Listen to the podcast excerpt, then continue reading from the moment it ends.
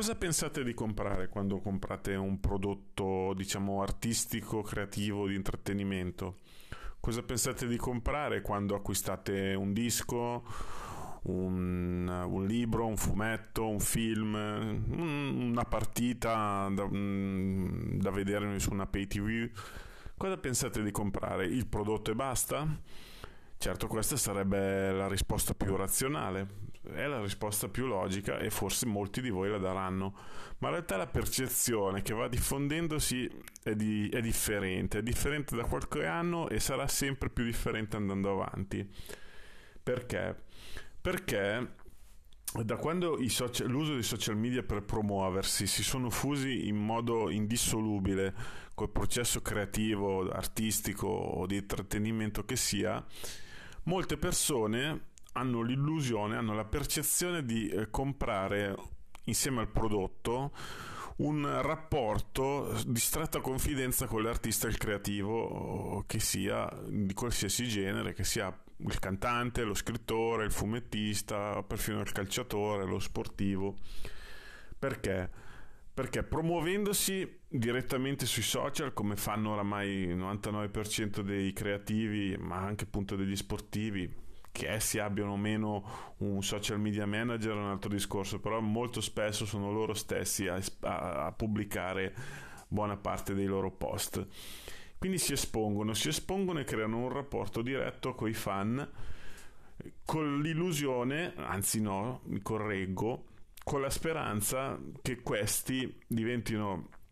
talmente affezionati da comprare compulsivamente qualsiasi cosa che promuova questo artista e non solo necessariamente i suoi prodotti, ma magari anche prodotti sponsorizzati di cui fa da testimonial. E qui rientriamo nel campo degli influencer, che è un campo molto più vasto di quello che, che si pensi, perché eh, influencer, influencer può essere chiunque, anche il vostro scrittore preferito, dal momento che, per esempio, comincia a pubblicare dei post in cui vi invita a bere la Coca-Cola o piuttosto che la Pepsi,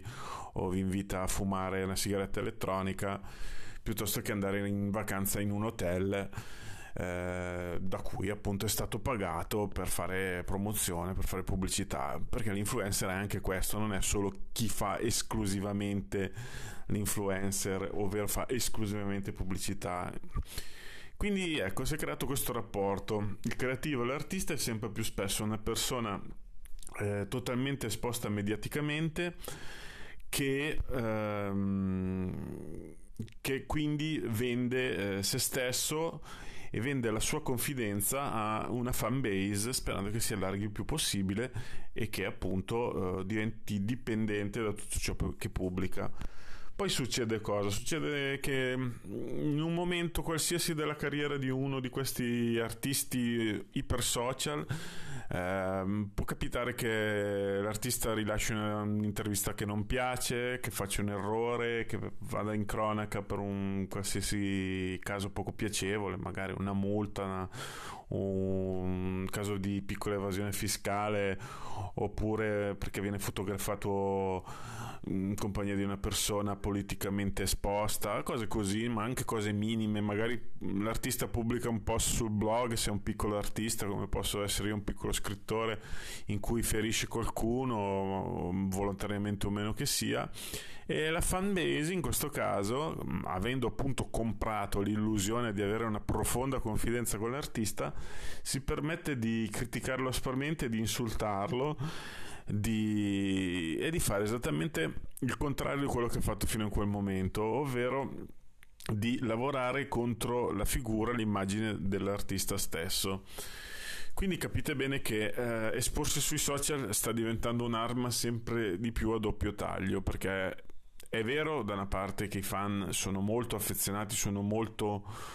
eh, molto attivi nel, propo, nel um, proporre all'esterno, nel, quindi nel pubblicizzare gli artisti che seguono, gli influencer che seguono gli intrattenitori che seguono, ma è altrettanto vero che molti fan sono allo stesso modo capaci di diventare molto feroci se non ottengono eh, quel rapporto di confidenza dall'artista oppure se mh, appunto si ritengono feriti da una dichiarazione magari anche normalissima, da un'azione magari anche normalissima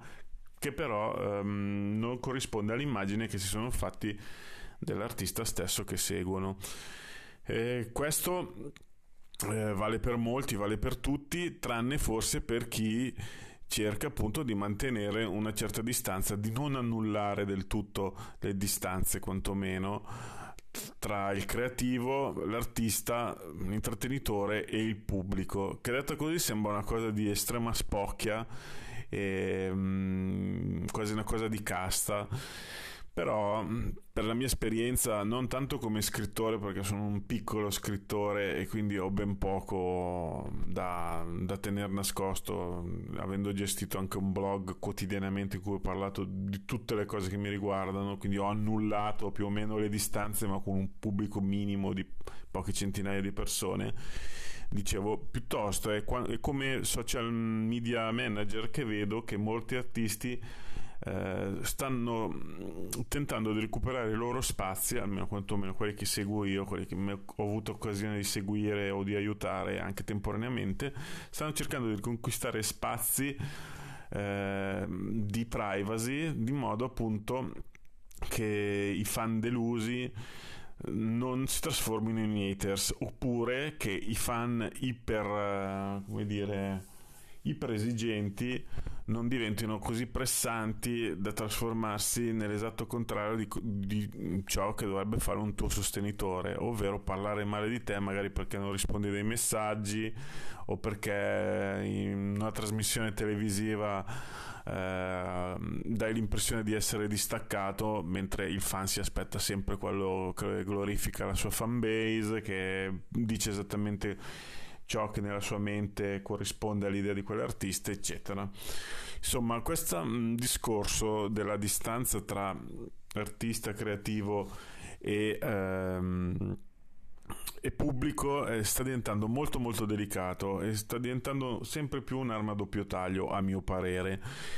e ehm, tornerò in un'altra puntata perché sennò questa diventa particolarmente lunga su un altro aspetto ovvero forse anche più grave quello del fan che a distanze annullate quindi sempre partendo da questo presupposto crede di poter influenzare direttamente il percorso creativo dell'artista che sostiene. E qua parliamo del famoso fan service che appunto merita un discorso più articolato e che solitamente non porta mai nulla di buono. Quindi niente, ne riparleremo, fatemi sapere se l'argomento vi interessa, credo di sì, però mai dire mai. E vedremo di analizzare questa ulteriore eh, peculiarità appunto del nuovo rapporto tra creativi, artisti e eh, pubblico che eh, meritano secondo me un'attenzione sia da parte di chi è solo pubblico o da parte di chi anche nel piccolo gestisce una, pic- una minuscola attività creativa come può essere uno scrittore indipendente, un piccolo musicista o cose del genere. Bene, bene, se vi è piaciuta questa puntata uh, diffondetela, condividetela sui social e vediamo che magari riusciremo a creare una discussione più complessa sulla questione. Alla prossima e arrivederci.